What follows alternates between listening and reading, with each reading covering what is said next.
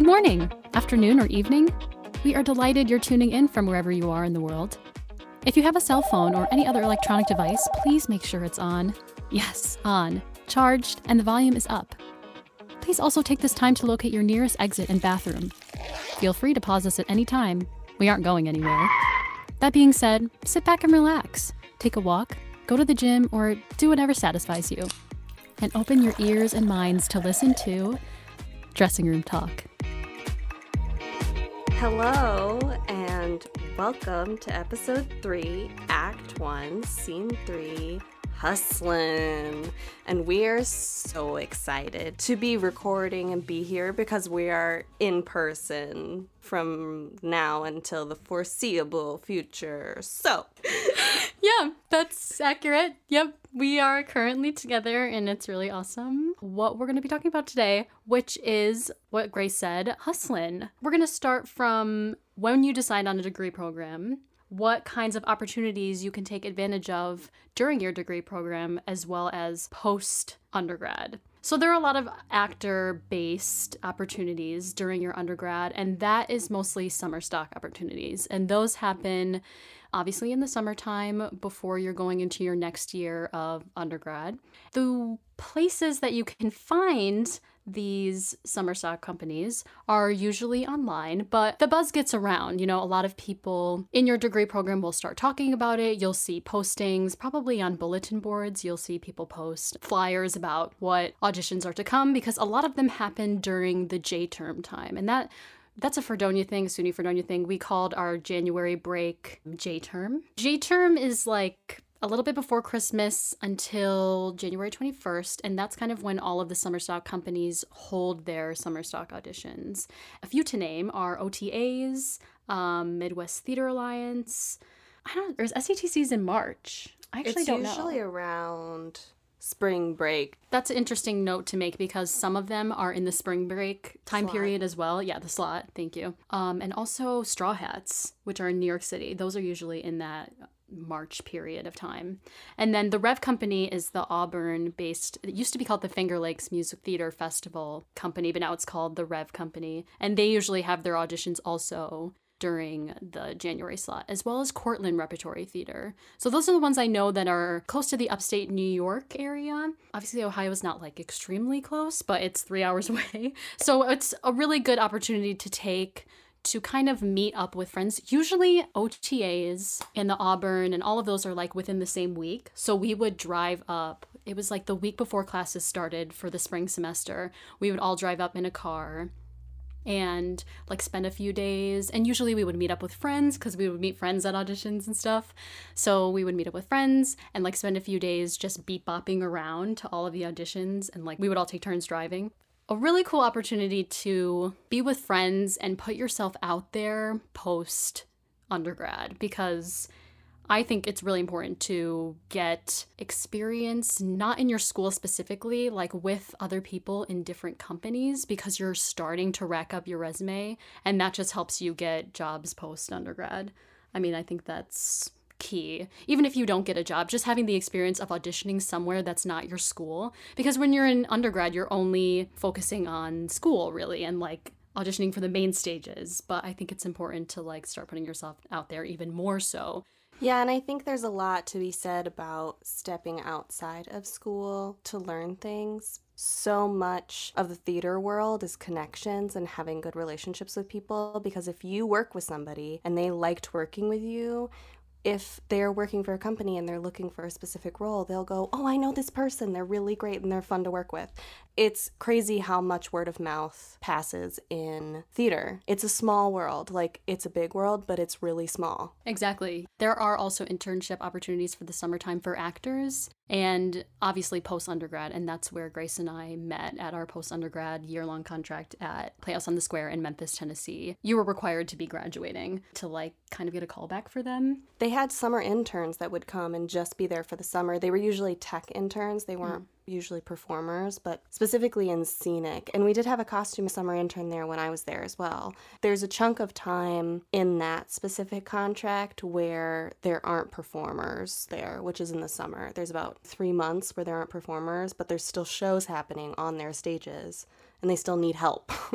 so they would have other people come in. I was always told to get as much work outside of school as I could but I chose not to do any kind of internships or summer stocks while I was in school, which a lot of people do, and that's great. I needed to make more money because of how I was going to school and living, and so I took jobs as a hairstylist because I'm a hairdresser or doing other things where I was making more money because you usually don't make very much money in an internship or a summer stock. You can still do well without doing it but it does make life a little easier to have some connections in the real world once you graduate. Absolutely.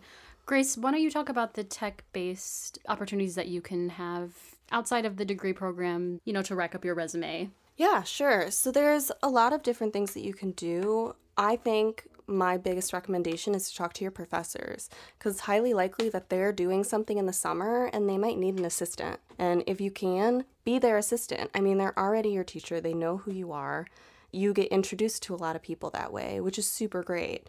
And there's also a bunch of things that you can do while you're in school by taking extra courses or independent studies and learning more that way, like creating your own class on making a 1750s dress, which is something I did. And I learned how to sew that way, which made me more valuable because I was a better seamstress. Another thing I highly suggest is taking entrepreneurial classes because it's so important to know how to essentially be a business owner when you leave if you're going to freelance in any type of way because you have to be able to understand what contracts mean or you need to know somebody that does. You need to know what kind of taxes surround the things that are happening because you are essentially a small business owner when you're freelancing because you're your own business. You're marketing yourself, you're getting yourself out there. You're the product that you're marketing. It's just nice to have that kind of information. And the other thing is knowing that W 4s and 1099s, which are tax forms that you fill out when you take most jobs in theater, depending on what the company is, they don't take tax out of your pay. So you need to calculate that out. That's a big one because otherwise you're going to get to the tax season and you're not going to be able to pay it because you don't have any money to pay it because you haven't been saving and you weren't thinking about it. Which taxes is a whole thing. A lot of people end up getting somebody to do their taxes for them and paying for it because if you do a bunch of jobs in a bunch of different states, it's a lot of work. So, just things to keep in mind if you're doing that. Yeah, I think, you know, you don't have to know much about it during school, and it would be great to have a class on it. I wish we had a class in my undergrad about actors' taxes and stuff like that. But I think it's important to understand that you can write things off that oh, yeah. pertain to your career. Like, I could write my dance shoes off, my makeup, my dresses, my boots. All of these simple detail things that are in your career can be written off. Yeah, any book that you purchase that pertains to your career, especially if you're a designer, if you're doing research, you buy a book, write it off you bought it for your job. If you guys want more information about actors' taxes, I would be happy to do. We would both be happy to do some research. Yes, we will also bring on a guest. Oh, we should bring much on a more. That would be yes. that would be the good idea. I actually do. know a lot of actors that their side job is financing for oh, actors. Oh, nice. Yeah, or like financing for artists, and yeah. they help them figure out their money. Yeah, I know one of my professors. Anytime anybody had a tax question, they would be like, go ask him. yeah, well, it makes a huge difference. Mm-hmm. You don't really think about it because you're young and you're not thinking about your money or thinking about how to save your money. And you might just be getting a credit card.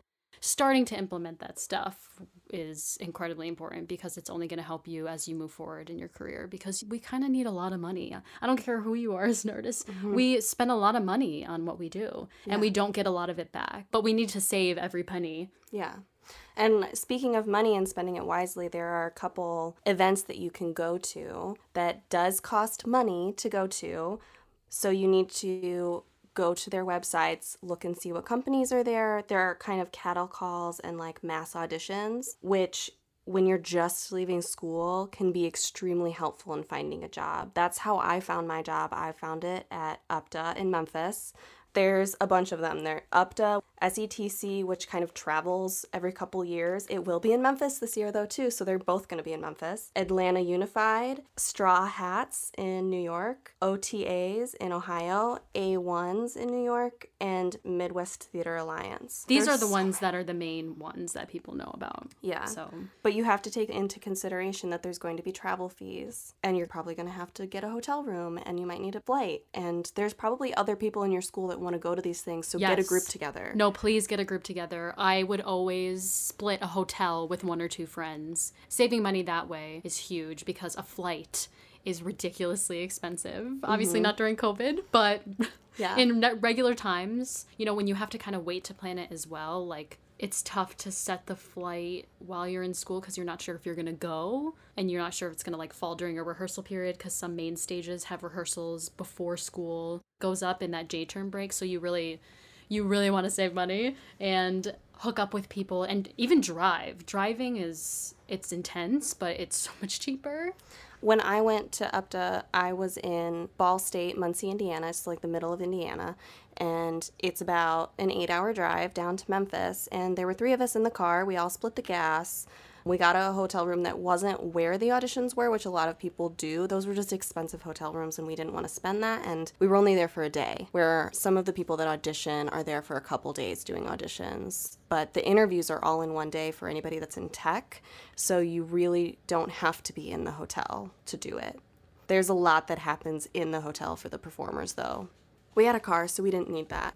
Speaking of that, we're going to talk about some of the things that you should do and some of the things you should not do in those auditions and interviews. So, the people that hosted UPTAs, where we both got our jobs, the company that we worked for, it was Playhouse on the Square.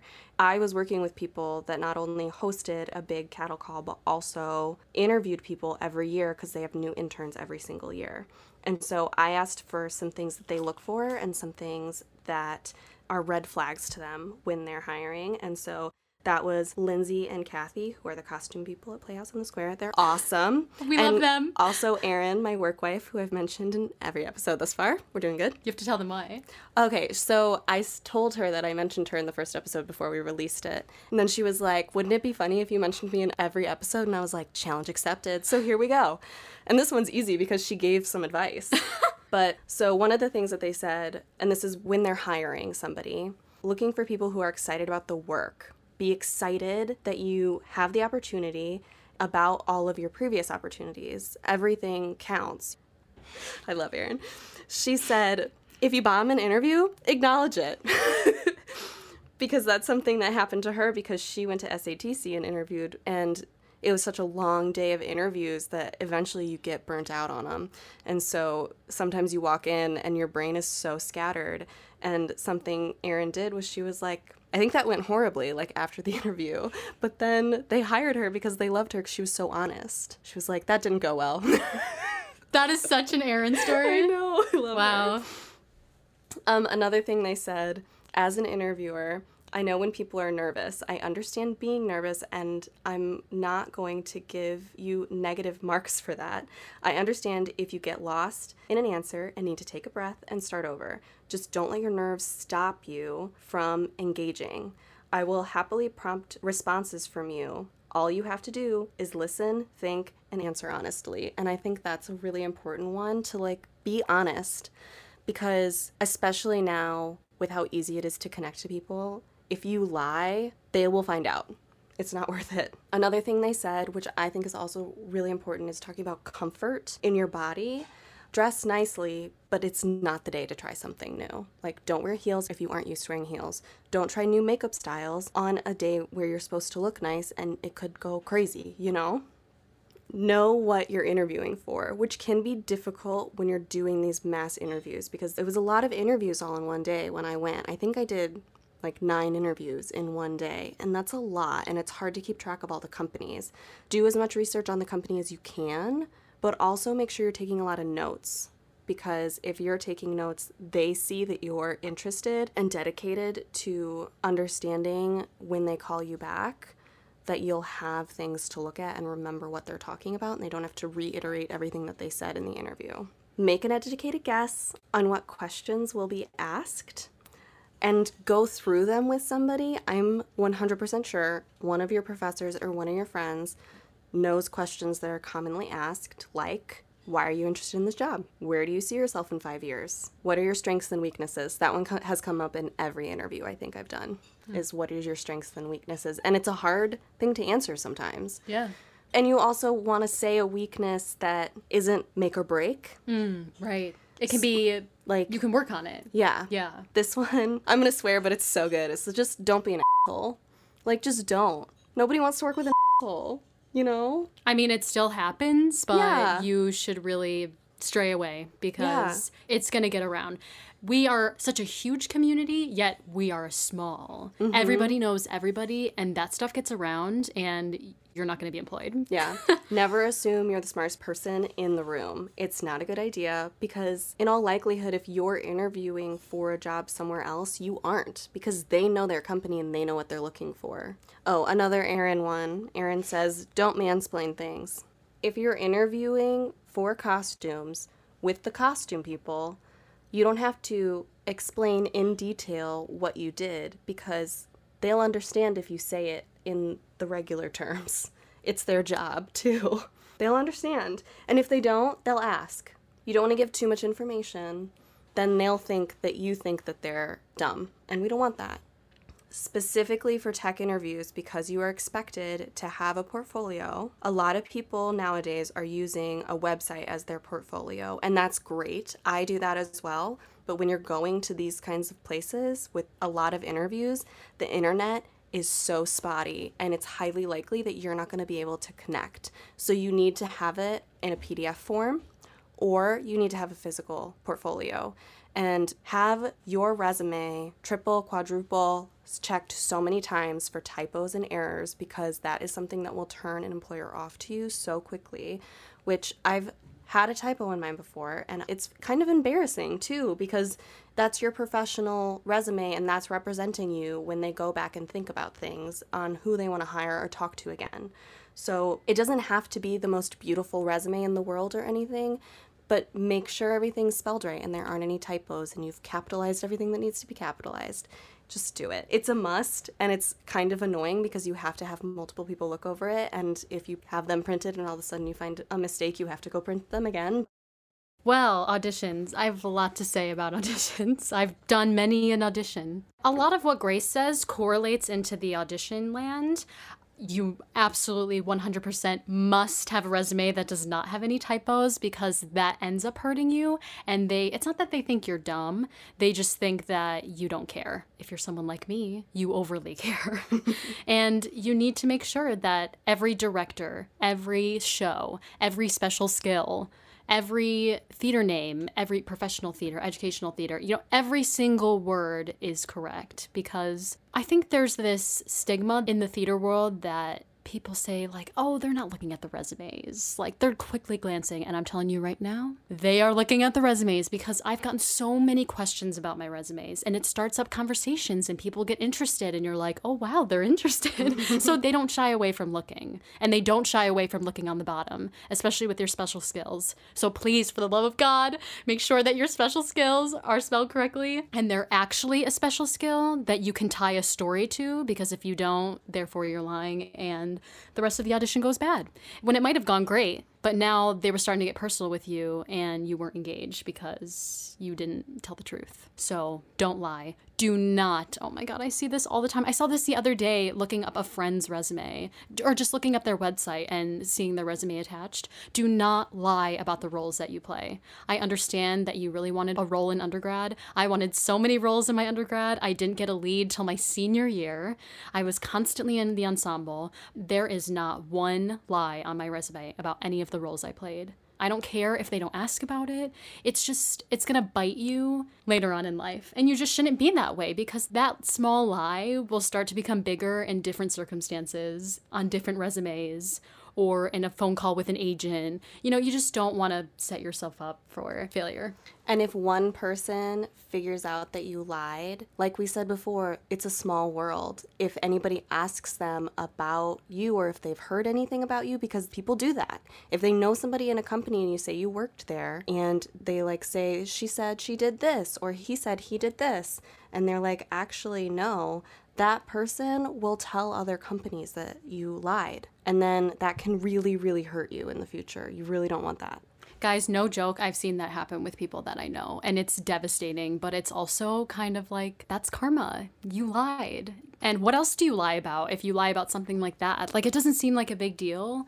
I don't even care if you were an understudy. Make note that your role was an understudy role. It's easy. It's a U slash S on your resume, and then you put the name of the role. it is what it is. We all want the leads in every show. That's just not reality. And you're not going to not get a job just because you were tree number five. I've gotten auditions with daughter on my resume because I played a daughter in a show. And it was a conversation starter. They were like, oh my God, I love Pirates of Penzance. That was the show. And I was like, yeah, it was a great experience. I was a daughter. And, you know, it, again, conversation starters. And you want to be present and real and true because people see it, they can tell. The, the first five seconds you walk into that audition, they know exactly how the rest of the day and moment and one minute is going to go. And so do you. They know right away from your presence how your audition's gonna go. So you wanna be ready, fully prepared, true, honest. You want the whole package. So let's talk. Auditions are the job, and the job is the reward. If you wanna be an actor, you have to get used to auditioning because I can attest, I've done 30 in New York City so far and I've gotten a few callbacks, almost got some job offers, but nothing was a go, and that's only 30. And like I said in the last episode, my professor said it takes 100 auditions to maybe get a job. Probably get one job. With hopefully a lot of callbacks in there. And maybe you beat 100 and you get like 60 and you get a job. But it's just, that's the reality of being an actor. It's a huge pool of people, especially if you're female. There's so many women and there's so many talented people, especially now. There are wonderfully talented people coming up into the business. So you just have to figure out how you stand out. Who are you? What is your why? Why do you do this? Why do you love theater? And you have to bring that energy into the room and you have to love auditioning. And I love auditioning. I love going in there with different people and just being my most authentic self. You know, just walking in the room saying, hey, good morning you know, it's like 8 a.m. and people are like drinking their coffee. They know they have 300 other people to listen, probably belt the same song, right? But that moment is so precious and it's not make or break. You shouldn't put the pressure of it being life or death, right? But it is a moment where you have the opportunity to do your best work and show who you are and show yourself off in an authentic, honest, true, beautiful way. And I think that's so interesting to be going into rooms with different people and doing what you love. Who else gets to do that every day? And it's it's just interview after interview after interview. And I don't think every career path gets that many chances to interview like that. You know? Yeah, every time I apply for a normal job, like a day job, they're always like, "Can we get the last 10 years of jobs?" And I'm like, "That's so many jobs because our jobs are like a year or a couple months and it's a full job." And you, like then they ask, "What's the reason you left?" And I'm like, "The contract was over. That's why." So, it's just it's a very small world and people talk so I would say there are four parts to an audition. I would say number 1, please for the love of God be yourself and be yourself. Don't be like Jessie Mueller, you know, Stephanie J. Block, all of these amazing female powerhouses, or Jeremy Jordan, male powerhouse. You know, be who you are. Show up, do your best work, and leave it in the room. And if it went bad, still leave it in the room. You can go home and you can have a moment. I've had a moment. I've called my mom, I've cried, I've beat myself up. And the next day I'm like, okay, what's the next audition? Let's go. You can't let it affect you. You gotta move on, move forward, and acknowledge that that's part of the business, that's part of the work. A lot about being an actor is failing and failing at auditions and learning from it and growing and getting more comfortable with yourself and comfortable in the room and comfortable with the people in the room. The people behind the table don't bite, they are there for a reason. Again, another stigma with the people behind the table like, oh God, they're behind the table. They're judging me. No, they're not. They're trying to cast a show. They're trying to make money. They're trying to do what their employers are telling them to do because they're trying to put on a show and get people to buy tickets. And they want to see if you have what it takes and if you can connect to your material. I'm saying all these like little nuggets of wisdom with auditions connect to your material. Choose material that fits you. Don't choose a song because you want to sing it because Jessie Mueller sings it and you think that you can sing it right now when in reality you can't. I've done that. Don't do that. sing material that fits you.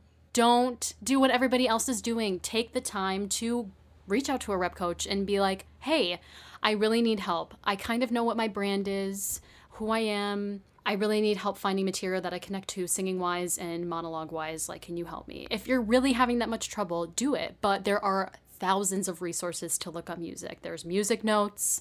If you just search musical theater songs in Google, you'll see that there are lists upon lists and examples. And even typing in YouTube, you know, composers, look up composers, look up their music. There's a whole world of research and materials out there especially with plays and monologues. New Play Exchange, I think, is a great website for monologues to find. And again, getting a monologue coach who that's their job. They research plays. I mean, you can research plays on Scribd and find material from there and find monologues from there. And I think Scribd is free. I don't think you have to necessarily have an account with it.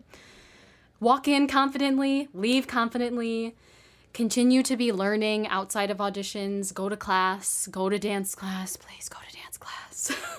I consider myself a mover and I've been called back for dance calls and I'm telling you guys, I actually called Grace after one and I was like, "Grace, I got called back for a dance call."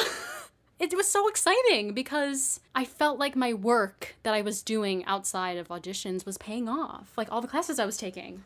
Continue to be that student that we talked about in last episode. You know, put yourself in class, spend the money, save the money, people can see it. It builds your confidence and it builds your confidence in the room even if you aren't dancing. I mean, I found that when I go to class and after I leave, I'm like, wow, my body's strong. Like, I'm getting to be a better mover. I'm understanding how my body works. And then when I go into the audition, I'm grounded. My feet are connected to my ankles, my ankles, shins, shins, knees, you know? I feel my body and I don't feel like I'm just acting with my face because I've always had that issue. I had that issue a lot in my undergrad. I would always act with my face more and my directors and teachers were like, "Girl, where's the rest of your body?" and I was like, "It's there." And they were like, "You're not connected. Where's the grounding? Like you're using your face and your upper body. We need your the rest of your body. And I'm telling you, when you take dance and you get excited about it and you get better, that helps you. Be present, like Grace said, have clothes you feel comfortable in. Don't wear a whole new outfit. I've heard from a lot of people that you kind of have to treat auditions like you're going out to a special event with your friends. Like, what would you wear if you were going out to like dinner with a group of friends, meeting parents for the first time, your significant other's parents? You know, like obviously each show has a specific era that they live in, right? And you kind of want to tip your hat to the era, right? Grace, I feel like you can chime in on this. Where can you find audition clothes that tip their hat to the style and the era of the show, but also show who you are, right? Because you don't want to like wear something that doesn't fit your body. I think it's important to just be presenting your best self and like how you picture your best self, it's very easy to just pop onto Pinterest and look up an era and pull something from that. Like if it's the 20s, maybe you're just wearing a long pearl necklace as your accent for that one because that was a popular style. If it's the 50s, maybe you're in a little bit of a fuller skirt or wearing maybe higher rise pants for men, but you're not that part. And they know that the costume people can make you look the way that they want. That's their job. It's my job. I can do that. We'll make you look good.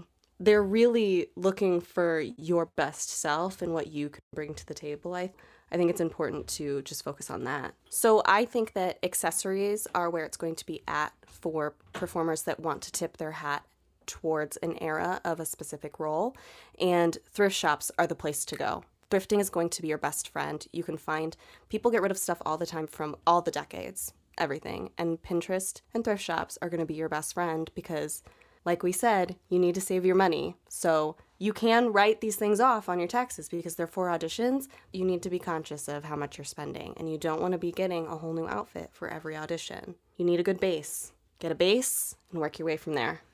I'm shaking my head because I've done that. I've tried to be that girl that got a new outfit every time. And also a new song every time. And guys, like, you need 12 songs with 16 bar and 32 bar cuts. You don't need a new song for every audition. I highly do not recommend going in with a new song that you just learned two days ago. Have I done it? Yes. Has it worked? No, because I forgot my words and I blanked and I said, I'm so sorry. Can we restart? And then the rest of the audition wasn't authentic and unique. And I was in my head because I was like, I thought this was the right idea. I didn't really have a song that fit this show and fit me in this show. You know, I got my head and overthought it and decided to learn a whole new piece. Obviously, if you get a callback and you have to learn something in 24 hours, well, yes, please try to memorize it as best you can. But you just need to have 12 songs. You can bend the 12 songs. You can sing the songs a different way. I mean, you can like jazz up a song if it's a more jazzy type show. Like, you can do what you need to do with 12 songs in every kind of audition. But you have to make sure that they're the right 12 songs and they're tipping their hat to every kind of style and showing all the colors of your voice mix, head, belt, all of that kind of stuff. And then just a few last ones to cover. Please drink water. I have spent a lot of audition days being dehydrated and having to wait for a dance call. And then when I get at the dance call, I can't retain anything because I'm dehydrated. Same thing with food. Pack food, pack your clothes, pack every dance shoe. I know it's a little aggressive, but you never know if they're gonna be like, I don't need you to wear heels, wear sneakers. That's the best day ever because, at least for me, I'm like, yes, I get to wear sneakers and I don't have to wear heels. but I, I would rather dance in flats. I mean, it's way easier for a mover, I think. Grace is just looking at me with this, like. Maybe when we take that dance class, we should wear heels. Oh, God. But you know, like, you never know what they're going to say or if they're going to ask you to pick a different shoe. So just be extra prepared and warm up. So here's the deal in New York City, there are some warm up rooms that you can pay $15 for like 30 minutes, but everybody's trying to warm up and everyone's getting a room. And I just recommend buying some straws, doing some warm ups with straws if you're a singer, setting yourself up for success the night for by packing and then getting rested, getting enough sleep, at least eight hours of sleep, and like have confidence that you're prepared. Can you explain why you need straws? I don't understand.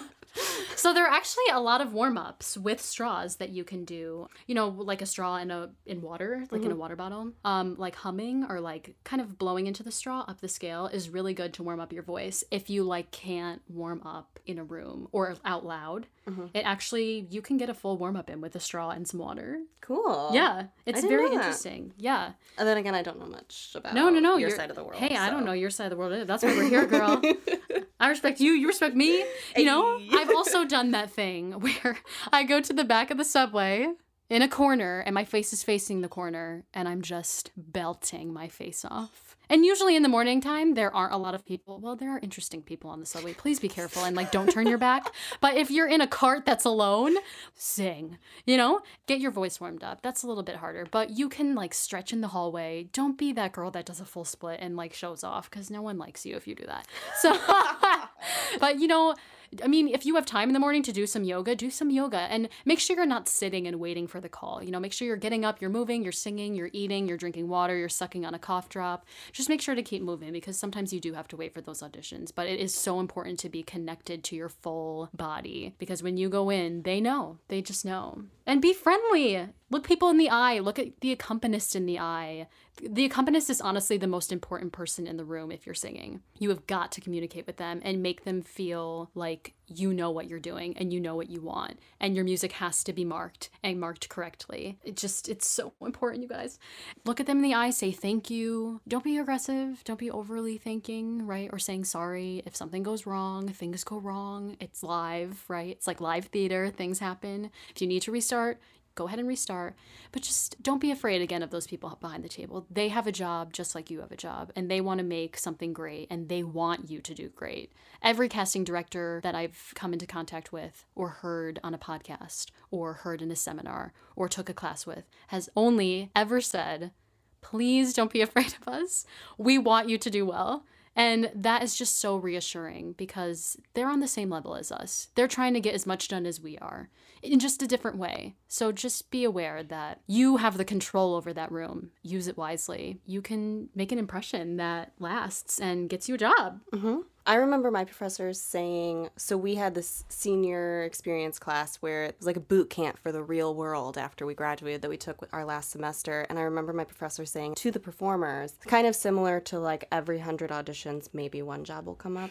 But the big thing that she said was they're looking for something specific. It may not be you, and that's okay. And it may be you. You may get that job because you're exactly what they're looking for, but they're looking for something very specific for each role. And so it's hard to not take that personally. That was something that she said, I think, like five times. Yeah. And that class met once a week, and half the time it was canceled. So. no, I'm really glad you said that. I wasn't going to say that, but I'm glad you did because it's true. Obviously, they're looking for something specific, and most of the time, you're not it. But also, by preparing, you could change their mind about the specificity that they planned on going with. Mm-hmm. You know, they could oh, yeah. be very caught off guard by you, which I've heard so many stories about that as well with friends and people in the business. They didn't fit the role at all, but they still went in and they got it because they saw something in them and the specificity went away and they were like, we have to have her slash him. Yeah, know? I think a big part of it is like, is this person going to be good to work with? Which a lot of the time can make a designer's job a little more difficult depending on what the director wants that role to look like. But also, that's my job. I'll make you look good or bad if that's what you're supposed to look like. I don't know. I think it's good to just have a good team around you. And that's what I think most people are looking for is a good group of people to create a show around because so much of it is working together and having open communication and feeling safe in the room. And you can only do that if everybody in the room makes you feel safe. And that's not easy to find that cast, you know? Yeah. That's some mic drop grace words of wisdom. yeah, it's it's just so important. Don't be a totally different person because you just had a good day that audition day. Like you need to be the same person in every situation. And things can go wrong and you deal with them and it shows a lot about who you are, how you deal with the bad moments, you know, what happens with the people around you. And you tend to have to be forced to get close to the people around you. I mean, we felt that with Playhouse on the Square, that contract. We were with those people for 10 months, and that's the job. That contract was hard, though, because you also lived with the people you worked with. You could get away, like, you could go into your own bedroom, but all of the people that you were working closely with lived in the same house as you. And that can be really hard if you're going through something and you're like, I just need space, but you can't get it because you're surrounded by these same people every day. It's hard. You have to be able to cope. And a lot of being able to do that is working on yourself and being so prepared and in tune with yourself so you can be ready for a job like that. Like I was thinking a few months ago about all of the callbacks that I got in New York City, what those entailed and how exciting they were. But then looking now, I realized that I wasn't ready for them because, yeah, I did this huge contract in Memphis and it was so good for me. It was a huge resume builder, but I needed time to figure out who I was. And like, I, I'm still figuring out who I am because I went right to a contract right out of college and I like you know, it was just one thing after another. And it's tough to gain those skills of self awareness and knowing who you are and why you are who you are and accepting who you are. And that is just a huge thing when getting jobs because no matter how talented you are, people always remember how you made them feel your actions speak louder than your words. And the way that you handle the bad because i'm telling you it's theater. Things go badly. Tech week goes badly. I i've only had one tech week in my life that actually went smoothly. People get tired. People are hot. People are stressed. You have to be graceful. Yeah, I've gotten complimented a lot, which I didn't feel this way during Tech Week, but apparently I'm a very calming presence during Tech Week. I never raise my voice. I can be running around like a crazy woman. At least I feel like I am. A lot of people find me very calm on Tech Week because they're freaking out and everybody around them is freaking out and everything's new and there's clothing now and they have to change clothing now and it's a lot. And I know that it's a lot. One of the things that I always remember, and it's something Emily used to say, she used to say, It's gonna be bad. That's okay. It's the first dress, you know? It's gonna be bad. This is where we figure it out. If it's bad now, it's gonna be fine on opening night. Be right back with more after this. We're going to move to the next topic in a second, but I really want you to talk about fittings and how actors should be treating people behind the curtain, especially in fittings and costumes. Because our bodies can be very triggering and be insecure. And I feel like even small moments like that get around. It's like walking on eggshells, but not. You have to be so careful the way that you react and talk to people and make sure that they know where you're coming from and make sure you're not offending anyone. You have to be hyper aware when going into these jobs. And it gets easier as you get the jobs and you meet the people people and you get more comfortable with who you are and what you do. I think it's important to touch on that. I think a lot of that is something that designers and people in the dressing rooms should know. There's a lot of things that you have to take into consideration. One of the biggest things as somebody in the room is it's never the performer's fault that something isn't fitting them and it's never their body. It's always the costume because we're fitting things to their body. That's our job. Our job is to make them look a specific way and if the costume doesn't fit them so they look that way then it's not their fault and it may not be your fault because you may have just purchased that item but you're going to fix it I think one of the big things that I always ask a performer in the room, I'm like, do you feel like your character in the room? Because a lot of times performers are looking at themselves in the costume and they're thinking of themselves and how they look and how they feel and their style, as opposed to the character, which it's my job to create a character on a body. Your personality traits and who you are is still going to show through, but it's not you, it's the character sometimes performers can just be very insensitive and not understand how much work has gone into it and they sometimes you just don't understand how much work has gone into it. And sometimes they'll just say something like oh that was so easy. Some things like that. And i'm like actually i've been working on this for weeks but it's fine. Directors can do that too. That's just kind of the name of the game. You can't be so attached to something that it doesn't work. It's important to listen to costume people when they say you're going to be wearing these shoes you need to wear them in rehearsal so you're used to them we for the most part we will not provide those shoes for rehearsal unless they're super specialty. You're welcome to ask. We'll answer questions and everything but it's important to understand that it is your job to have rehearsal clothes as well which again specialty things usually we will provide. We don't expect you to have a corset. If you need a rehearsal corset that's probably something costumes will provide. If you need to be wearing a three inch heel, you should probably have a three inch heel somewhere that you can wear in rehearsal or a skirt because you're going to be wearing a skirt. I think one of the most frustrating things is when we tell a performer, this is what you'll be wearing, and then they don't do it in rehearsal, and then they get into first dress and they're like, I can't do any of my things in this. We're like, we told you to practice in them and then if it didn't work that was when you needed to tell us because now we have to redo the whole costume and we have a week to put this whole show together i think some of the other things is like sometimes people assume that we're kind of stupid like we don't know what we're doing but this is my degree. I know what I'm doing. I understand if you have concerns and I want to know your concerns, but a big part of me is like, I don't really care if you don't think you look good because you look like the character that the director wants me to make you in it's hard and you have to be sensitive on both ends, you know? And just listen and communicate. And yeah. communicate if you feel something and if you don't feel right about something. I mean, hiding it and then being rude about it later on in a moment is worse than just being just communicating in the moment saying hey like this makes me feel kind of strange. And the costume designer can be reassuring or the director can be reassuring and say like no it's reading like this. You're fine. Yeah. so just i mean the importance of communication. Oh 100% uh, uh, so how to find audition notices and where to find them as well as tech interview audition notices. Uh, for auditions, specifically Broadway World, Actors Access, Playbill.com, Backstage, Facebook pages, company Facebook pages, Instagrams. I actually um, turn on notifications for a lot of casting directors' Instagrams, so every time they post, I see it.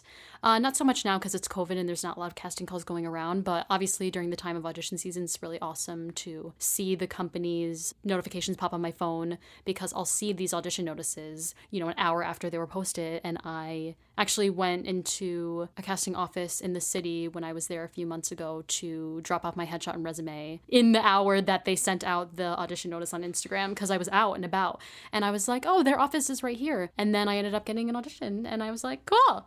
so, you know, it's just, it helps you get maybe ahead of some other people auditioning or applying for the audition or whatever. And obviously, Actors Access and Backstage require um, some money. If you want the Actors Access Plus, I think you have to pay $60 a year, and Backstage is about in the 100 to $130 a year range. I mostly use Actors Access and Playbill and like obviously everybody's Facebook page. I don't really necessarily think you need Backstage. I also have it, but I think Actors Access is definitely where it's at and they break down what city you're in and what calls are in that city. For tech interviews, I think one of the big ones for once you graduate, one of the places that's going to have a lot of jobs for you to look at is going to be offstage jobs. They also have jobs just in general for tech people when they have information on touring, internships, summer stocks, working at a university. There's a lot of different types, and you can narrow stuff down there, and I think that's a really good one the big thing is that it's a lot of word of mouth with tech people. You find your place that you want to be, your location, and then you kind of freelance or you end up working for a company more permanently once you make a good relationship with them. And so going to things like SETC is a huge one for tech. I think UPTA really does have some good opportunities. And the nice thing about UPTA is that not a ton of people come for tech interviews. There's a smaller pool, so you're more memorable there. And then usitt.org also posts jobs. Clearly, there's like nothing happening right now because of COVID, but hopefully they will slowly increase. I think a couple months ago I went on to offstage jobs just to see what was happening, and there were like four costume jobs total, and there's usually pages and pages of jobs. And I went on a couple days ago when I was doing research for this, and there were like 10 and they weren't like very well paying jobs either so it's hard. Especially when you're leaving your undergrad just talk to your professors. They know people and if they think they know a place that's a good fit for you you can do that. And the same thing as auditions like look on the Instagram and the Facebook pages. If there's a company you want to work for, send your resume in. Maybe they'll be looking for somebody. You don't know. Send an email. Do it. I've done it. And then they're like, sure, you can come in, even though I didn't fit it and I couldn't really go to the actual call. They were like, yeah, go ahead and send a video or whatever. And then, you know, you never know. Yeah. And companies really appreciate people that do things like that, that are putting themselves out there and making the opportunities for themselves. I think that's just something that's important because that shows so much hustle, which is what this whole episode is about. Like you're working hard and that's what you're trying to do. Yes. really quick, I wanted to talk about, and we can have a whole episode about this if we need to. So you guys let us know what you want. I want to talk about the general terminology and language used in the business and what it means to be in the union because there is a thing called Actors Equity Association, and that is the union that we are in. There's also SAG, which is the film union. I know there's many sister unions. I don't know them off the top of my head right now, but I know those two are the biggest ones. But when we're talking theater, we're mostly talking about AEA, which is Actors Equity Association. That building is in Times Square. Um, huge, beautiful building. So there are kind of three types of actors when it comes to Actors Equity Association and being an actor in theater. It's uh, non-equity, EMC, and equity. Let's talk about it. As an equity actor, you usually have to have an agent because you're part of the union, and you usually have online signups or you can have your agent set you an appointment time for when it comes to auditions. So you kind of have the luxury of being able to have an appointment time, whereas being a non equity actor, you have to go sign up. And that's a whole nother episode because signups, being a non equity actor is a trip. Waiting in line. Is waiting in line at 4 a.m. Mm-hmm. and Grace knowing I'm waiting in line at 4 a.m. and my mother waiting as I'm waiting in line at 4 a.m.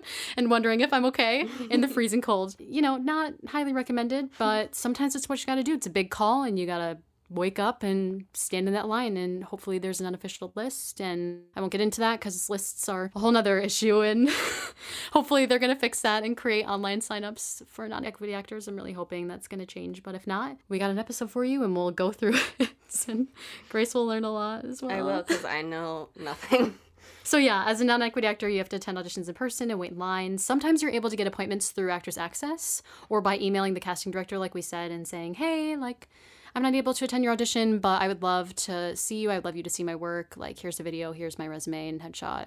Let me know if I'm able to come in or whatever. Don't say it like that. Obviously, be more chill and polite and not be like, let me know if you can come in unless you really know that person. And maybe you'll get an appointment. You never know. And then EMC, it's the Equity Membership Candidate uh, program. And that is when you're an actor that has racked up points towards your equity card. there's usually a separate line for you at the building. So there are a lot of theaters that offer points, and that's tied to the EMC program. And when you're an EMC actor, it's not really any different than a non equity actor, but sometimes you get seen in the room first before a non equity actor. And obviously, if you want to be in the union eventually, it's kind of nice to have points because sometimes you don't get your card through a show. You if you rack up points you get in the union and you do like a bunch of shows. I say if a theater offers points and you get hired, do it because EMC is definitely a way to get to your card. You have to get 25 points. It used to be 50, and now the union is overflowing. So, just a little note there that you might want to wait on your card. Um, I definitely didn't feel ready for my card. I still don't feel ready for my card. I feel like I need to wait a few years. I need to get some more experience. And I think I know actually, there are so many amazing non-equity opportunities in non-equity theaters and a lot of tours are going non-ec um, a lot of national tours which is kind of why i want to keep my non-equity status because i would love to do a tour and i think it's important to understand that there are just as many opportunities being non-union as there are union there's some uh, international tours too not just national that yes thank you for now. that yeah, there are opportunities. There are incredible opportunities for non union actors. So there's nothing wrong if you don't have your card and if you never have your card because you can have some great jobs with some just as many great people as union people do. Obviously, union gives you health benefits. You get to work with the big guys. it's a competitive land, and you have to understand that once you get your card, you're in a whole totally different world, and you got to be ready to be competing against the knowns. Mm-hmm. And that's a big pool of people who have agents and who have had much more work than you. So just be prepared. And then quickly, I just wanted to touch on the calls, I guess, that you can go to being an actor. There are open calls, EPAs, and ECCs. I hope that you have a class in college that goes over this. I did not. I went into New York City basically knowing nothing. And the only way I learned was going to auditions and I just talked to people. And I think people probably got annoyed with me that at 4 a.m. I would talk to some people, but obviously you feel it out. Like I wasn't forcing people to talk with me. There are actually a lot of people at 4 a.m. that want to talk. So they're probably trying to stay awake. Yes, it's actually a great way to like connect and mm-hmm. learn about what the heck is going on because I did not learn the terminology, didn't really know about the union, didn't really know about the calls I was supposed to go to, how to go to the calls, when I would be seen at the calls, what calls I shouldn't go to because I probably won't get seen. And the calls that have the E with them, the E in front of it, EPAs and ECCs, that's equity principal audition and equity chorus call. Those are union calls, but they do tend to see non union. And I've been seen at many an EPA ECC and EMC have the same status at an ECC. So you can get seen at union calls, but most of the time, Night Night, we go to open calls. So, highly recommend. And at these calls, there are five lists, and non equity is at the bottom. That is what I am. They go equity, equity alternate A, equity alternate B, EMC, non ec. And when you're at an EPA, you're not going to get seen till they get to the non equity list. And there are a lot of people on the other lists you're just gonna kind of have to like time out your day and see you know hopefully you're working a day job or maybe you're you have your own business. You don't want to be wasting your whole day at a call unless you think you have a high chance of getting seen.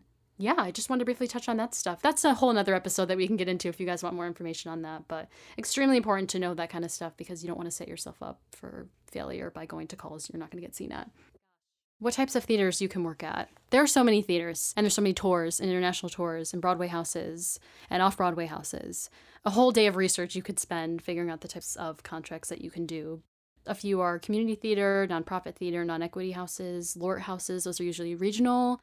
Uh, equity houses, off Broadway, Broadway, those are just a few of the kind of theaters that you can work at sometimes as a non-equity actor you can work off broadway not so much broadway but if you do come in as non-ec they'll automatically give you your card because if you're in a union show it's a union contract and you have to get your card. So understand that too. If you get a job offer that is union and you're non-union and you're not ready to get your card yet maybe you don't do that job. Maybe you do and then you have your card and you're in the union and it's a little early than you planned but you know it's your decision yeah, I'm going to touch briefly on the Tech Union, which is IATSE, International Alliance of Theatrical Stage Employment.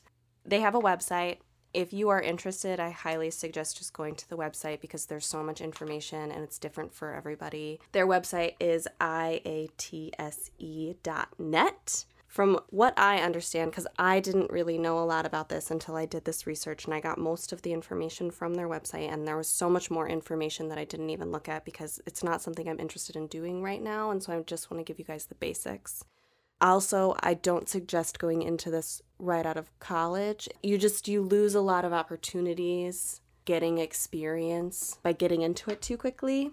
It's essentially broken up into local unions and then into districts after that. And it's a great way to get healthcare. That's really the big thing is healthcare and contract negotiation. There's certain things that you're required to get if you're in the union through your contract which means that you aren't going to get cheated on your contract because people do.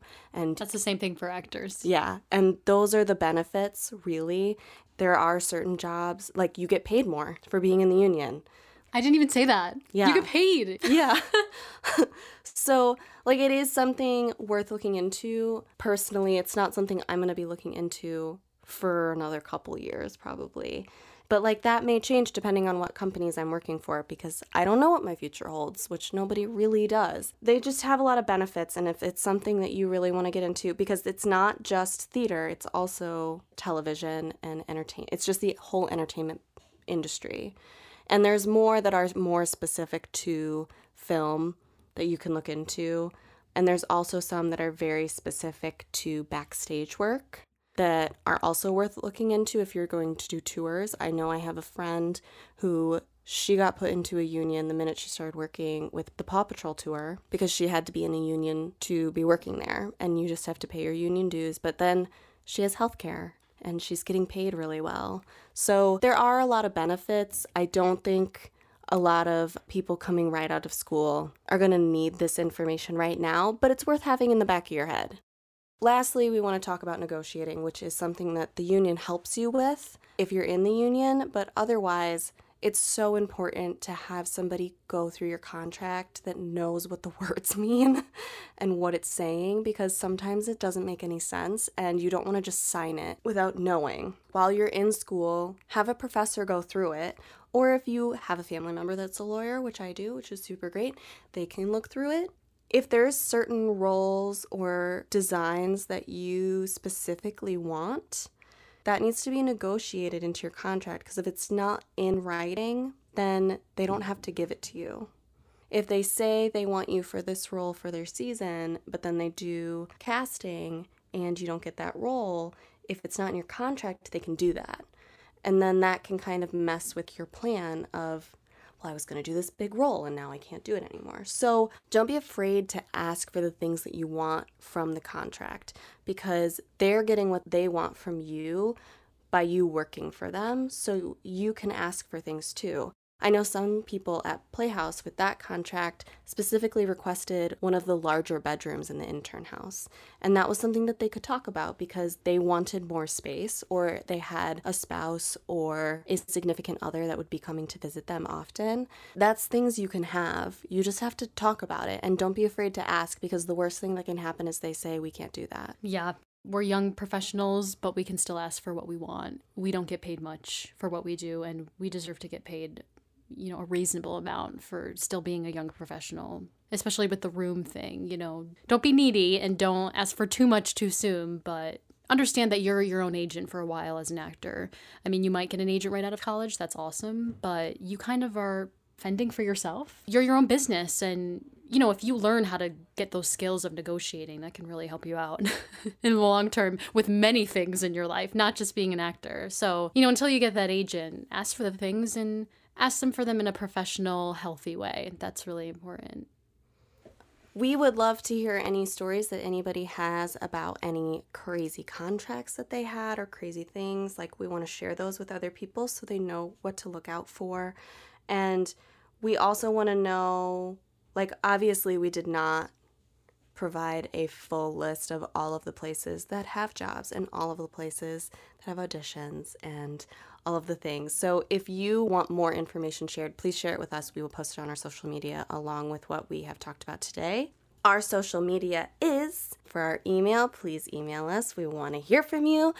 AskMG at puddledropmedia.com. And you can follow us on Instagram at Dressing Room Talk Pod. And please follow us on Facebook and comment on our upcoming posts to help us with our upcoming episodes at Dressing Room Talk Podcast. And uh, we're going to end with introducing our newest episode, episode four, act one, scene four. It's called Constructive, Not Destructive. We are super excited about this episode. We possibly are having a guest, cross your fingers. We want to share your experiences on this podcast. This is kind of the summary. You know, you're not going to make any money doing that, right? As an artist, we hear this stuff all the time. Has anyone ever said something insensitive to you in or outside of your career path due to ignorance or just plain rudeness? If they have, we want to hear about it.